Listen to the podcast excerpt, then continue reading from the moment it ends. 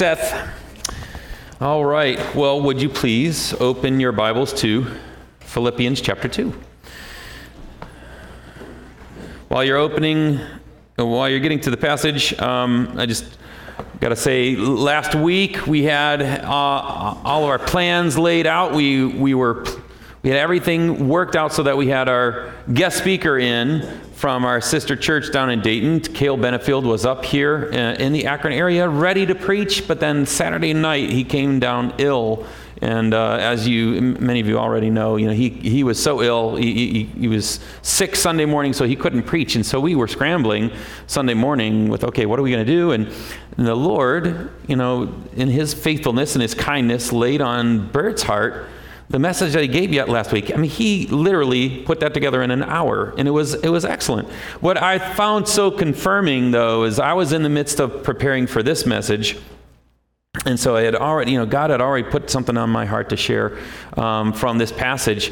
And um, what was so cool is that Bert's message is this really dovetailed nicely with what, what God gave me for today. And so it's a, similar theme, a similar message.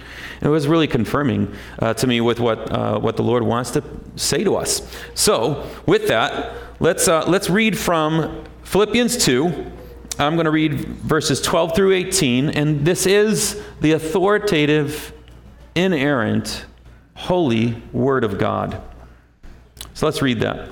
Therefore, my beloved, as you have always obeyed, so now, not only as in my presence, but much more in my absence, work out your own salvation with fear and trembling. For it is God who works in you both to will and to work for his good pleasure. Do all things without grumbling or disputing, that you may be blameless and innocent, children of God without blemish, in the midst of a crooked and twisted generation among whom you shine as lights in the world, holding fast to the word of life, so that in the day of Christ I may be proud that I did not run in vain or labor in vain. Even if I am to be poured out as a drink offering upon the sacrificial offering of your faith, I am glad and rejoice with you all. Likewise, you also should be glad and rejoice with me. May God bless the reading, preaching of his word. Let's pray. Father, we thank you for your word to us. We thank you for your Holy Spirit who gives us understanding and opens our hearts, opens our minds, opens our eyes that we might love you, that we might understand your word, and that we might obey you. So I pray today, Lord God, that your word would have uh, its effect on us. Lord, you would uh, speak to us. Um, Lord, I pray that I would not in any way be a hindrance. Um, Lord, I am aware of my weakness and I need you. We need you, Lord. Uh, and so would you come in power? It's in Jesus' name we pray. Amen. Amen. Well, um, last month, at the parent youth meeting here, uh, I had the privilege of teaching uh, the teens and the parents. And in that uh, meeting, I gave the story of a pastor from Seoul, South Korea. His name is Pastor Lee Jong Rak. Um, and he, he has a wonderful ministry he and his church in the city of Seoul. About 10 or 12 years ago, uh, he had an inspiration um, as he and his workers um, and, the, and, the, people in his church noticed more and more babies were being abandoned in the streets, literally left to be exposed to die, uh, next to, not even inside trash cans, just next to them uh, to die. More and more and more. And he had this inspiration I'm just going to cut a hole in the wall in my church and I'm going to make it a box. I'm going to put a sign over that box and it's going to say, Don't abandon your babies. Don't leave them.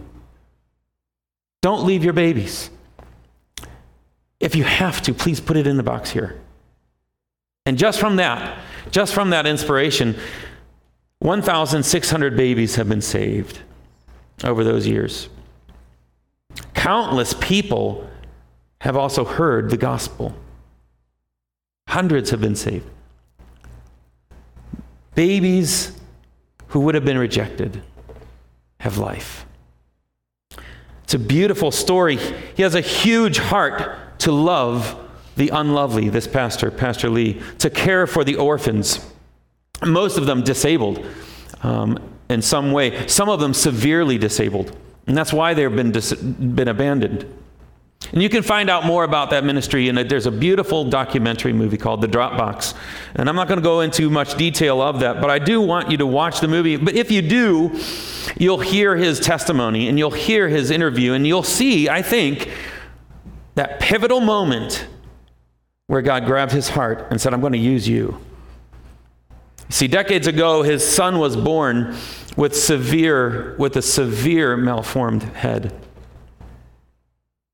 It needed surgery. He needed reconstructive surgery on his head. And to make matters even worse, about four months later, uh, his son uh, contracted an infection, I believe to do with the uh, surgery, that led to severe brain damage. His son was disabled and could not take care of himself, could not talk, could not even eat, uh, couldn't use the bathroom on his own. He spent the first 14 years of his life in a hospital. That's not days, that's not weeks. He spent 14 years in the hospital. At the time, Lee Jong Rak was a businessman, and he had to sell his business and all that he had just to take care of his son, to, to pay the bills, and to be with his son. He was with his son pretty much all day, every day in the hospital. But in his testimony, Pastor Lee found himself moments after his son was born and he saw what he looked like. He complained. And he confesses this in the interview. He says, I complained in my heart and I said, Why, God? Why would you do this to me? Why would you give a son that looks like this? Why, why, Lord? And that's where the Lord did a work in his heart. Because just then he confesses in his interview, he said, and that's when I put that thought out of my mind. And I did not think that anymore. And I chose to thank God for my son. And that's what started him on the path of caring for thousands of babies. Hundreds of souls heard the gospel. Countless people were affected for the kingdom along the way. He chose not to grumble. And God made him shine in the darkness of Seoul, South Korea. And not only Seoul, but throughout the whole world now. The Apostle Paul wrote this letter, and this part of the letter to the Philippians, to tell them to do exactly what Pastor Lee chose to do. He exhorted them that to live life in light of the gospel of Jesus Christ is to do it without grumbling or complaining. To do so, by doing so, you shine in the darkest reaches for the kingdom of God.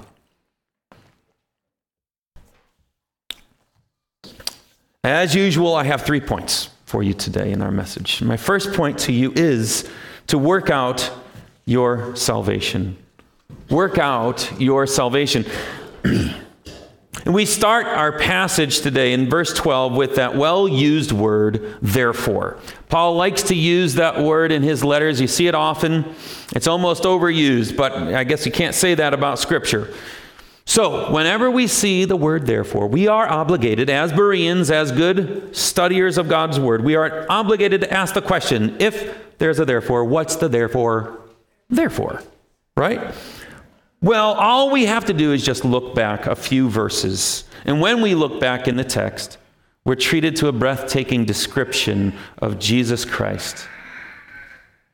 In verses 5 through 11 of chapter 2, Christ humbled himself to the point of death on a cross and gave us a supreme example of sacrifice and humility. So, would you look back with me then? Let's actually look back to verses 5 through 11. Let's read those. Have this mind among yourselves, Paul writes, which is yours in Christ Jesus, who, though he was in the form of God, did not count equality with God a thing to be grasped, but emptied himself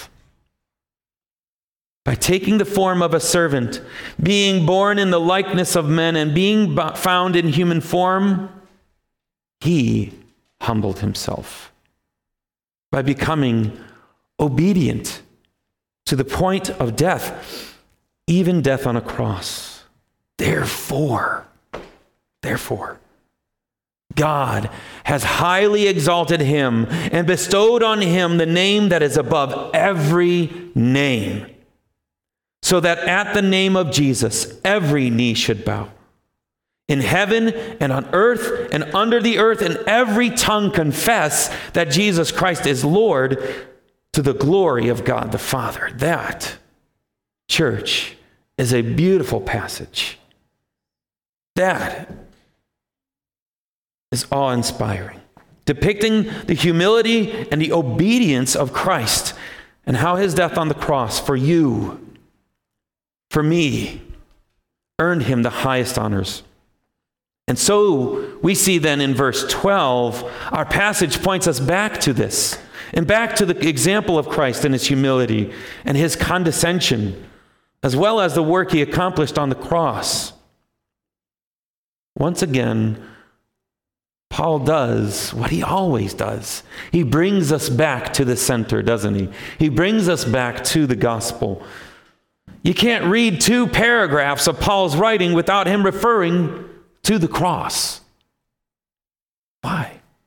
Well, this is because you can't get anywhere in the Christian life without the gospel.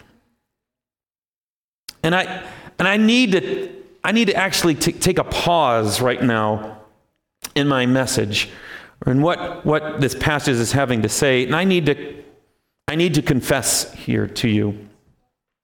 As I was preparing for this message, I, I chose the passage. I chose 12 verses 12 through 18 it wasn't given to me. I you know like jace didn't say these are the, your script you know your passage. I did but i still groaned inwardly actually when i had when i thought about preaching this first point. You see i saw the text and i actually i just wanted to get straight to the point of don't grumble. Shine in the world and don't grumble don't complain shine i just wanted to go straight to that and that, I confess that because uh, the Lord graciously reminded me this week, even, even again this morning. That's a fatal mistake. Paul never, never, never drifted from the centrality of the gospel. And neither should we. Paul never brushed over the fact of the gospel to get to the meatier stuff. And so, who am I? Who am I to do that? You see, to the Corinthians, Paul wrote, For I decided to know nothing among you except Jesus Christ and Him crucified. Nothing else. He also said to them, For I delivered to you as of first importance what I also received that Christ died for our sins in accordance with the scriptures. To the Philippians, as he's giving them a master's course on joy and rejoicing in the Lord, he writes of one of the most beautiful pictures of Christ, humbling himself where? On the cross. Paul keeps coming back to the gospel. He's taking, it's like he's taking our heads, like we're little kids. He said, Don't look over there. No, no. Look here. Look. Look here. Keep your eyes here. Keep your focus on the cross. This is what you need to be studying. This is what you need to glory in. This is what you need to celebrate, contemplate, meditate upon. This is what you rejoice over. We need to ask ourselves when's the last time you, you cried over your sins? When's the last time you were so broken by your sin because It's against your loving Creator, your God, your Savior, your Lord. When is the last time you rejoiced that you've been forgiven? That you're free? That you don't have to work toward your salvation? When's the last time you truly gloried in the cross? Don't. Don't venture far from that. Paul never moves from the cross, and never, we should neither as well. What is the gospel, right? There's bad news in the gospel. Romans 3:23 tells us, all have sinned and fallen short of the glory of God. Not one of us can say, I'm all right. I had a pretty good week. I had a pretty good morning. None of us can say that. All have sinned fall short of the glory of God. Romans 6:23 then tells us the bad news that the wages of our sin is death. We all have sinned. We all deserve the death that Jesus bought, uh, bought for us. Galatians 4 4 then tells us the good news. It starts with that great conjunction, but. But when the fullness of time had come, God sent forth his Son, born of woman, born under the law.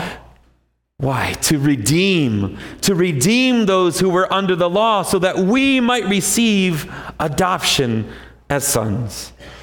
And because you are sons, God has sent the Spirit of His Son into our hearts, crying, Abba, Father.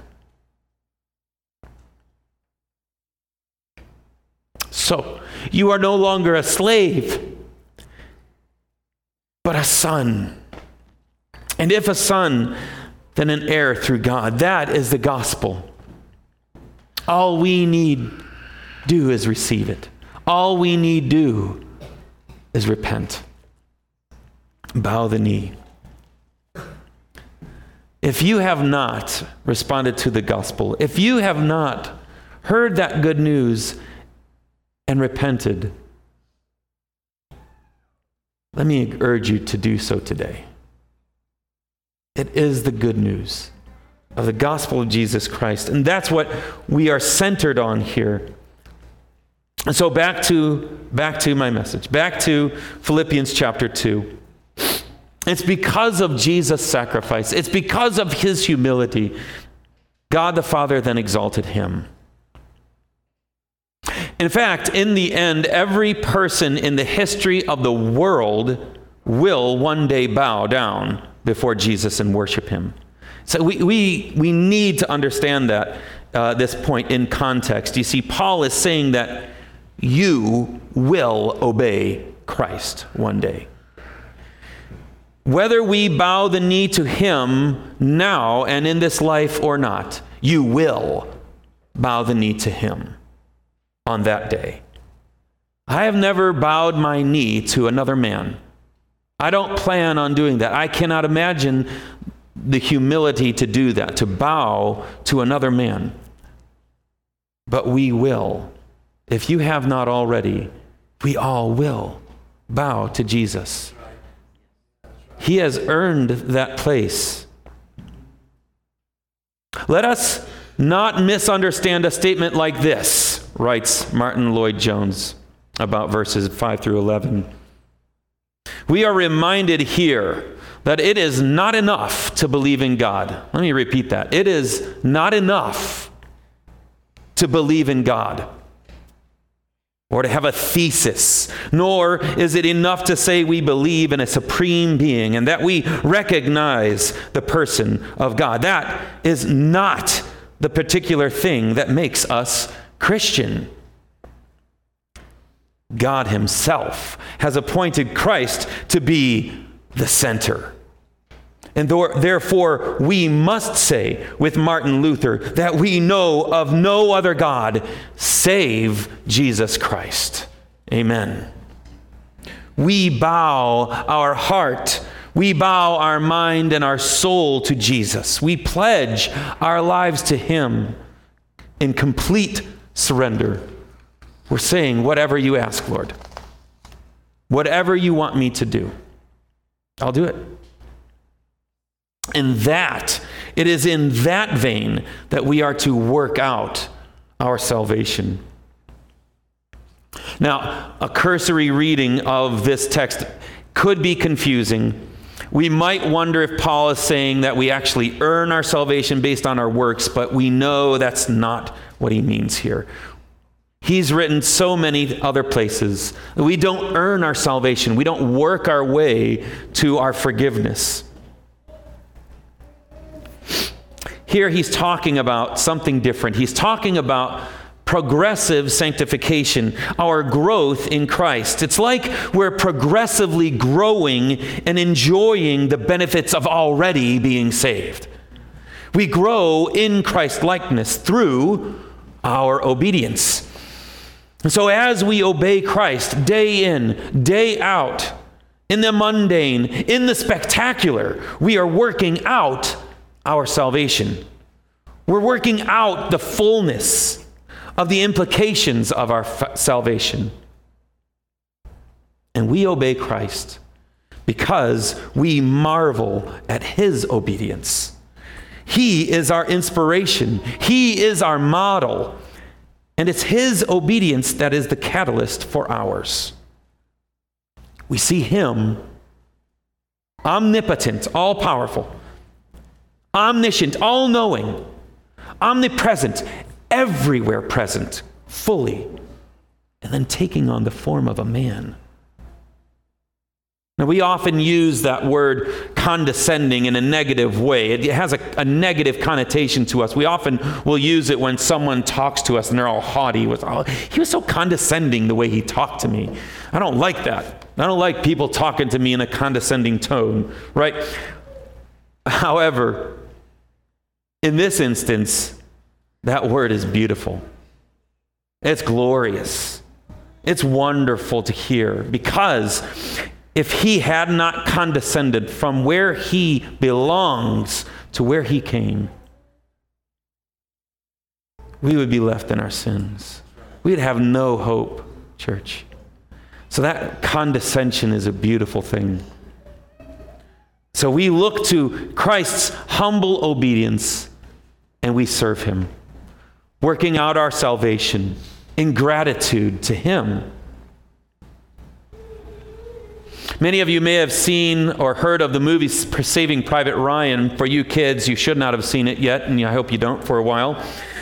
Um, and there is going to be a spoiler here anyway for you adults who have not seen it. It's a wonderful movie, I think. Um, it's, a, it's, a, it's a movie of war, so there's plenty of um, action and um, but I, let me tell you a little bit about it. Captain Miller, uh, played by Tom Hanks, leads a team of men deep into the heart of enemy territory in World War II, shortly after the storming of the beaches of Normandy. And they're on a mission to save and to rescue one Private Ryan, played by uh, Matt Damon. And it's the story of this, this small team making their way, somehow miraculous, miraculously finding him in the midst of a battle. They lost lives in order to save him. In fact, this is the spoiler, sorry, but Tom Hanks is dying at the end of the movie. He had been shot. And Matt Damon, Private Ryan, is standing over him weeping, knowing what this man has just done for him, that he might then go back home. And he's leaning over Tom Hanks, leaning over Captain Miller, that is, listening to his last words. And his last words to him were Captain Miller saying to him, he's gripping him, he's saying, Earn this. Earn this. It's a beautiful scene because you see a close up of Matt Damon's face crying, and he's got that Matt Damon grimace that looks kind of like a smile. Um, but he's crying, and he's hearing those words, and it fades then to him as an older man, as a grandpa. And he's crying. He has the same face. He's crying because he's standing over the grave marker of Captain Miller. And beside him, he has his wife and his family and his grandchildren. They've come back to Normandy and, and visited the gravesite. And he's remembering those words earn this. And he, and he turns to his wife and he says, Tell me I've been a good man. Tell me I've been a good man. In tears. The sacrifice of Captain Miller so gripped um, Private Ryan that he lived his life to earn what that man bought for him. He wanted to be a good man. He wanted to be a good husband, a good father, a good grandfather. In light of that sacrifice, we get to serve Christ. We get to serve him because of the ultimate sacrifice that he gave for us. But unlike the movie, we don't get to earn it. We don't have to earn it. It's already been paid for. It's already been earned for us. Our salvation has already been bought. And li- what we do is we live in gratitude to Christ. We are not under a burden to earn that. Praise God. And so, we live in light of that. But yet, we still feel a calling, right? Because the gospel brings freedom, the gospel brings comfort and, and forgiveness of sins, but then the gospel also then brings a calling. And we are called to a life to live worthy of the gospel. And so we feel that weight. We feel the reverence of, that accompanies this task of living the Christian life. This is what Paul is talking about when he writes, Work out your own salvation with fear and with trembling. This is an awesome calling that we have in God. So let's make this practical. What does total submission to Christ look like? Well, for one, it means avoiding, avoiding everything that is opposed to God, keeping it out of our lives. Anything that is opposed to God, we have nothing to do with. That's complete submission to Christ. It means devoting your life to the work He calls you to, no matter where, no matter who you are, no matter where, what station of life, no matter what vocation you're in. It means living devoted to Him. Devoting our lives to prayer, devoting our lives to holding fast to His word, as Paul writes.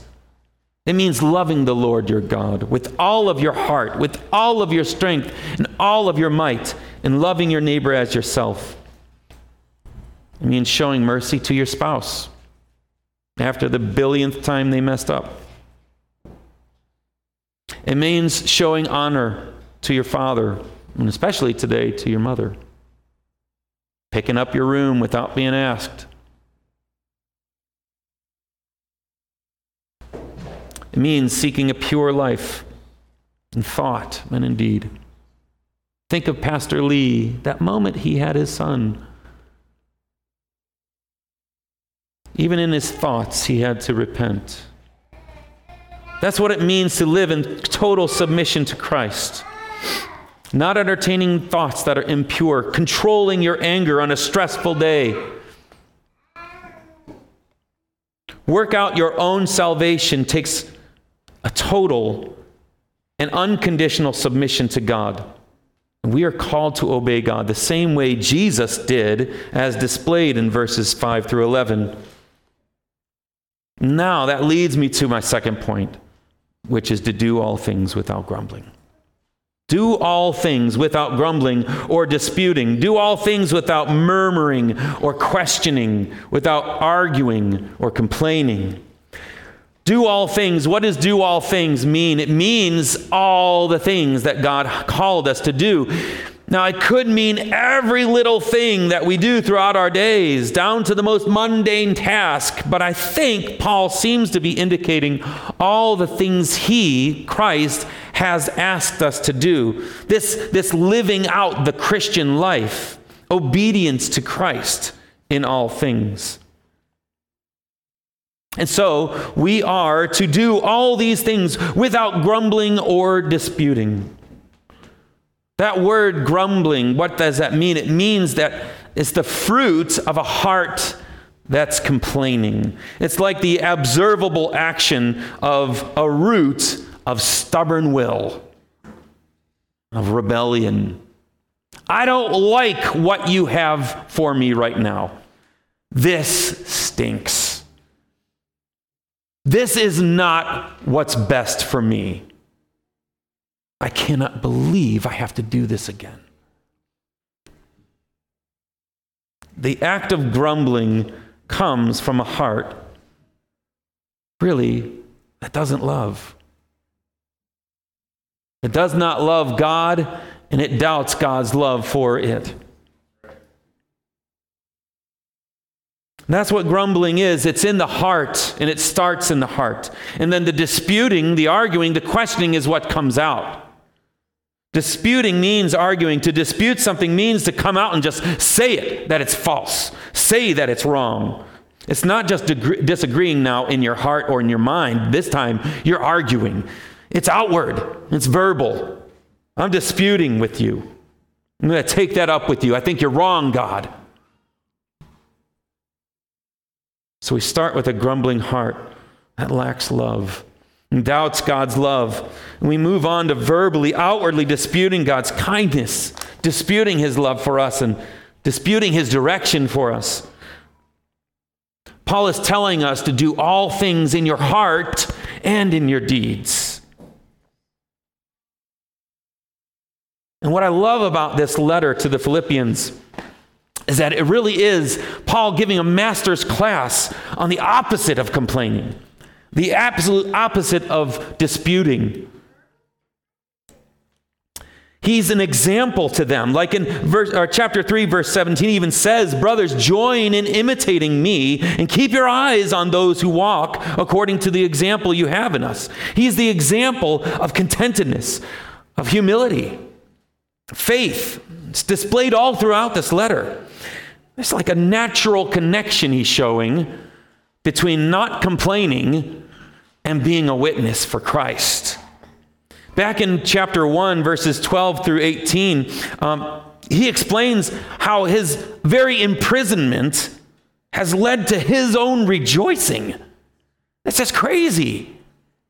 Despite being jailed for doing what's right, I mean, he is obeying Christ by preaching the gospel preaching good news to the people. He's in jail. And not only that, to top it off, he's being maligned while he is in jail. He writes, I want you to know, brothers, that what has happened to me has really served to advance the gospel. I mean, this is taking, you know, count your blessings to the extreme so that it has become known throughout the whole imperial guard and to all the rest that my imprisonment is for Christ. And most of the brothers, having become confident in the Lord by my imprisonment, are much more bold to speak the word without fear. He's just counting them off. Thank you, God, that I'm in this jail. He's, he goes on, some indeed preach Christ from envy and, and rivalry, but, but others from goodwill. The latter do it out of love, knowing that I'm here put here for the defense of the gospel. The former proclaim Christ out of selfish ambition, not sincerely, but thinking to afflict me in my imprisonment. He's probably laughing while he's writing this. they think that they're going to afflict me in my imprisonment by doing this. What then? Only that in every way, whether in pretense or in truth, Christ is proclaimed. And in that I rejoice. Yes, and I will rejoice, he says. I mean, let's, all right, let's be honest here. How many of us would be able to rejoice in that? This isn't, you know, a clean four by four cell, you know, with a bunk and a little sink in bars. No, I, this is chained in a dungeon no sunlight, no light. What if something, what if someone was doing something to hurt you while you were in that jail? How easy it would have been to blame God for this. God, I'm doing your work. Why do you have me here? Of all places, what, why are people maligning me, Lord? I'm doing your work. I'm trying to obey you. I mean, how easy would it have been I know my own heart. I mean, I even just this past week, I, it does not take much for me to complain. It does not take much for me to grumble. I mean, when's the last time you complained? Did you spill your coffee? How did you respond? I mean, this, this past week, I'm holding my mug and, and, and letting the kids come into the classroom. Hey, how you doing? Boom. Sophia bumps into me, and literally my coffee is down my front, down my pants. And it's in the morning. Like, I, I got nothing. I, I can't go home and change. I got coffee all over me. Yeah. okay, Sophie, it's all right. Yeah, you can go to your desk. No, no. that's not how I responded. No, unfortunately. Um, I complained, definitely. I was grumbling in my heart. It doesn't take much, does it? You see, we grumble when our eyes are on ourselves, and we rejoice when our eyes are on Christ. We grumble when all we do is look at ourselves. And if we have our eyes instead fixed on Christ, we can't help but shine. We can't help but rejoice. Our grumbling, you see, hinders our witness. What does it communicate to the world if we're given to complaining? What do you want the world to see about you? Ought we not to be known as those who are filled with joy and filled with faith no, faith no matter what the circumstances? Paul exudes joy in the letter to the Philippians, and it shines in a world of darkness. Martyn Lloyd-Jones says, again, he says, the New Testament is always at great pains to show that to be a Christian is to be entirely different from the man who is not. We cannot reiterate that too frequently. It's not a difference in degrees, he's saying, but in kind. It's not a difference in certain things we do in life, something quantitative. It is a qualitative difference. It is a vital one. The difference between belonging to a family and not belonging. It's a blood relationship. When God takes hold of us with the gospel, when we are gripped with the reality that we serve the King of the universe who has shed his own blood for our sins, he has purchased us and made us his own with his own very own life. When we truly bow the knee to him and serve him readily, serve him cheerfully, we're going to shine. And we do. We shine in this world of darkness. We'll stand out like stars amidst the dark backdrop of a night sky. Paul describes his generation as crooked and twisted. And we too, we can describe our own generation that way as well, I'm sure. Let me just give you some facts. I'll just break your heart. One in every four pregnancies in the entire world end in voluntary abortion. It's one in four. The US divorce rate, it's among the highest in the world. Here in America alone, there have been 700,000 plus drug overdose deaths since 2000. Most recent crime statistics in the, U- in the US show a burglary takes place every 25.7 seconds. Every 3.8 minutes, a rape happens. Every 32.5 minutes, a murder happens. We live in a dark world, a crooked and twisted generation. We shine as lights by the very nature of who God made us to be.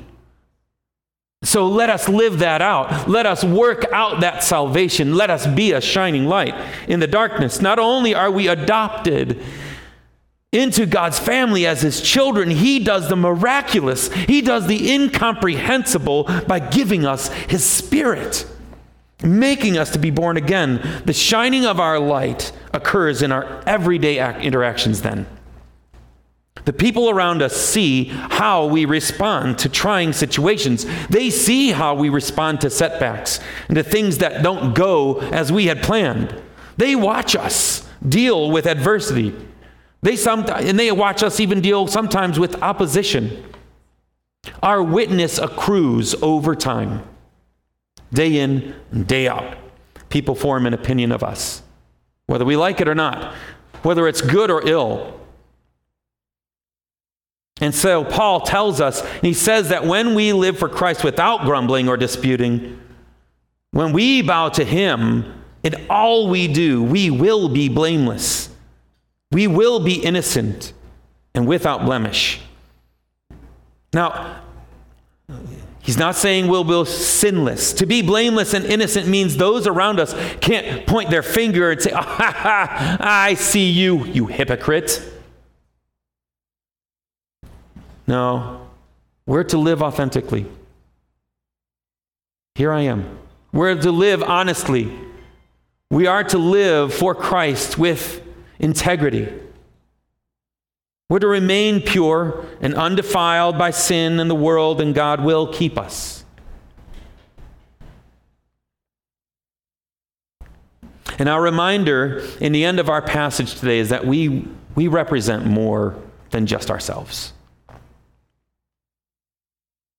Starting in the second half of verse 16, Paul writes, So that in the day of Christ, I, Paul is writing here, I may be proud that I did not run in vain or labor in vain, even if I am to be poured out as a drink offering upon the sacrificial offering of your faith.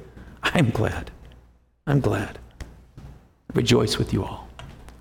Likewise, you also should be glad and rejoice with me. So we don't live, only live this Christian life to shine for our own sake, he's saying. We're reminded that we are children of the living God. As I've told you many times, I am a fifth grade teacher in the public schools, and, and we go, when we go on field trips, I have a routine with my students. I'll sit them down before we go. Sometimes it'll be on the bus, and I'll tell the bus driver, don't, don't go yet. Uh-uh. Give me your eyes. I'm going to give you my teacher voice now. Listen to me. You represent me. When you go where we're going, you hear me. You make me proud. You make me proud. And if you don't care about me, you know you represent Yutz Intermediate School. And I don't want to hear bad reports come back about Yutz Intermediate School because of your behavior. You hear me? I'm, I'm using my teacher voice here. And, but I'll always end with this. I'll always end with this. And if you don't care about Yutz, you make your mama proud. You make your family proud. Your mom does not raise you to be a fool. So don't act a fool. Make your mama proud. And it's like Paul is sending that message to the Philippians, isn't it? Make me proud. And so, in honor of Mother's Day, if you're taking notes, my last point is make your mama proud. I'm going to use my I'm going to use my teacher voice on you guys now too. Your mama raised you to be good. And if you are fortunate enough, your mama taught you about Jesus. Your mama wants you to love him and serve him. You make your mama proud. Paul expressed the heart of every parent to the Philippians. And you can just imagine your mama saying it right now. You make your mama proud. Make me proud. That's the pattern and the heart of Jesus. We live to bring honor to his name. Paul writes to the Philippians, he says, Even if I am to be poured out as a drink offering upon the sacrificial offering of your faith. I'm glad and I rejoice with you all. Make me proud, he says. Can't you see that in the mothers? I do this every day for you. I pour out my life for you. I pick up your clothes. I do your dishes. I make you meals every day. You make me proud. Make me proud. And don't you forget where you came from. Most importantly, you carry the name of Jesus everywhere you go. Wear that mantle with humility, but not with shame. Wear it with pride, boasting not in yourself, because you're nothing. You boast in the cross only. The grace of God in your life makes you blameless and innocent. You make me proud.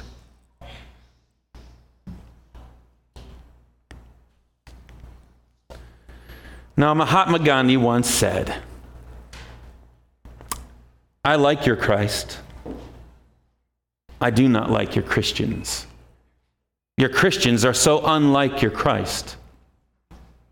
That is a tragedy.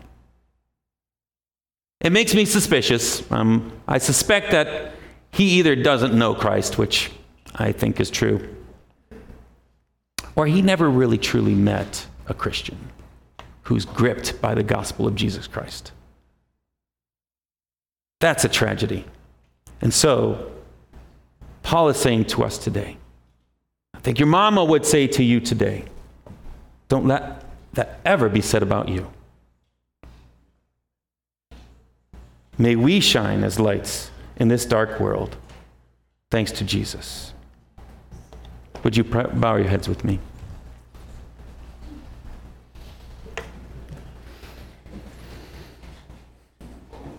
Oh, Father God, we thank you.